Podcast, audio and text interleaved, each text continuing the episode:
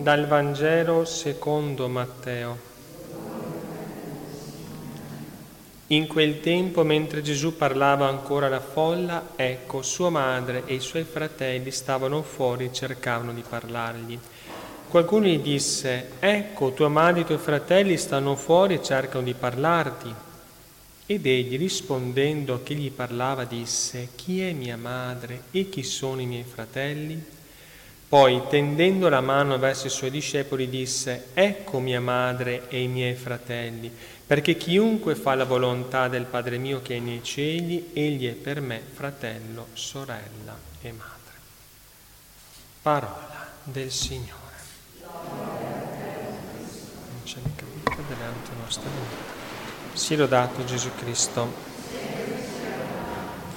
Approfittiamo di approfondire questo Vangelo dove vediamo Maria Santissima, i parenti che cercano di parlare con Gesù. Gesù era già insidiato dai farisei e anche alcuni dei suoi parenti pensavano che fosse uscito un po' di senno e quindi volevano un po' quasi richiamarlo alla normalità, cosa stai facendo, ti metti contro questo e quell'altro, eccetera. Insomma, se questi parenti anni stessi avevano sospettato qualche illusione nella condotta di Gesù Cristo e avevano quindi voluto arrestare il corso delle sue imprese, è evidente che prendendo Maria Santissima con loro, per meglio riuscire nel loro disegno, non avranno comunicato i loro sospetti, ma solamente il timore che l'odio di farisei si portasse contro di lui all'eccesso. Viene che te madre, che magari sai com'è i farisei, eccetera, eccetera.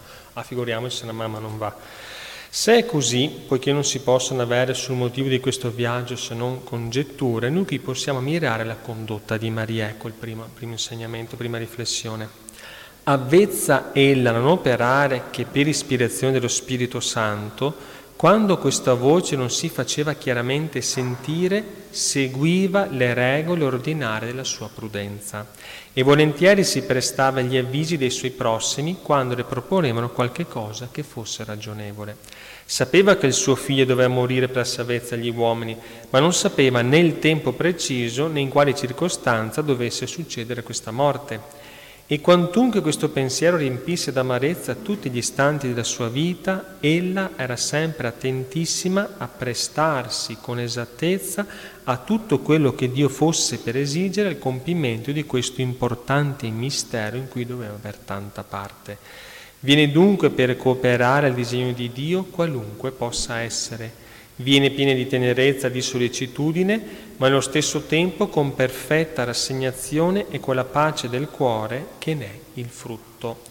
Modello ammirabile che noi dobbiamo proporci negli affari delicati nei quali da una parte dobbiamo fare secondo la prudenza quanto dipende da noi e dall'altra evitare la perturbazione e la troppa sollecitudine ed essere perfettamente rassegnati a tutto quello che piacerà il Signore di esigere da noi.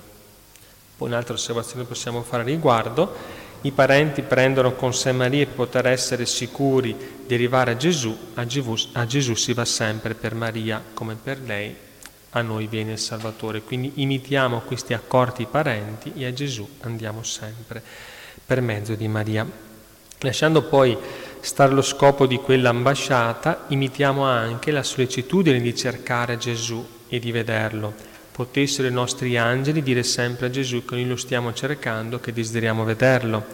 Siamo purtroppo troppe volte distratti da Gesù, lontani da Lui. Cerchiamo invece di andargli in cerca, che tutta la nostra vita, in tutte le sue occupazioni, sia una ricerca di Gesù e un desiderio di vederlo. Questo diciamo è il primo punto della riflessione. Secondo punto, questa risposta di Gesù un po' emblematica. Chi è mia madre e chi sono i miei fratelli? E poi girato gli occhi sopra tutti stavano attorno, ecco mia madre, ecco i miei fratelli. La risposta è ecco, quella risposta piena di mistero e di istruzione. Essa rivolta ai giudei, ma vale anche per i ministri del santuario, nonché per i parenti e per il popolo. Quindi consideriamo i diversi insegnamenti. Che cosa insegna questo ai giudei? Gesù con ciò insinuava loro che non dovevano riguardare unicamente come figlio di Maria e come puro uomo, ma sollevare più in alto i loro pensieri e riconoscere lui il vero figlio di Dio. E ministri del santuario che insegna? Gesù col suo esempio e con le sue parole qui insegna loro diverse cose. Che nell'esercizio del loro ministero non devono riconoscere alcuno di quei vincoli che sono fondati sulla natura e fondati dal sangue, vincoli passeggeri spesso tanto soggetti ad alterarsi quanto lo è il sangue che nel principio, ma solamente quel vincolo spirituale formato dall'ammaestramento, dalla direzione delle anime, il quale è infinitamente superiore ad ogni altro e ne deve assorbire tutti gli affetti poi che tutta la loro cura si deve volgere verso coloro la cui salvezza fu loro affidata da Dio medesimo per mezzo dei suoi legittimi rappresentanti, che il loro nome, la dignità di ministri di Gesù Cristo è superiore a tutti i titoli, deve loro farli dimenticare, che se il loro distacco viene tacciato indifferenza, di durezza, di ingratitudine, distacco verso i parenti, devono far capire che nella loro condotta non v'è nulla di tutto questo, che invece amano ancora ma le anime e che perciò loro famiglia si è allargata tutto il gregge loro affidato. Essi devono vivere così e così agire da poter ripetere con la voce e con i fatti le parole di Gesù. Ecco mia madre e i miei fratelli, cioè sono i fedeli di cui noi siamo i pastori.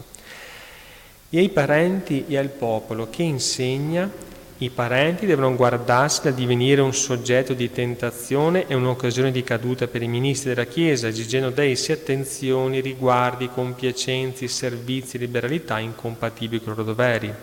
Il popolo, dal canto suo, non deve considerare in chi lo istruisce che il ministro di Gesù Cristo. Terzo punto, la parentela spirituale. Quindi Gesù spiega la sua misteriosa affermazione precedente dicendo chiunque fa la volontà del Padre mio che è nei cieli, questi mio fratello, sorella e madre. Con queste parole Gesù rivela che c'è un'altra parentela ed unione con Lui, quella spirituale, consistente nel fare la volontà di Dio, parentela superiore a quella fondata sui vincoli del sangue.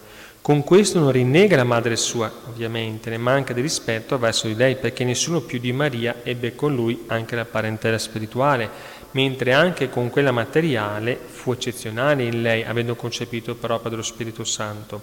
Ora vediamo i caratteri, fonda- i caratteri e i fondamenti e le condizioni di questa unione con Gesù Cristo. I caratteri di questa unione è unione intima, il nome di padre, di madre, di figlio, di figlia, di fratello, di sorella, di amico, di amica, di sposo e di sposa rappresenta soltanto in figura l'unione intima e stretta che contrae con Gesù Cristo un'anima che lo serve con fervore e non esprime che debolmente la dolcezza, la tenerezza, la vivacità dell'amore che risulta da questa unione. Quindi unione intima, poi unione nobile, perché stringendoci Gesù Cristo ci unisce con Dio, con gli angeli e coi santi.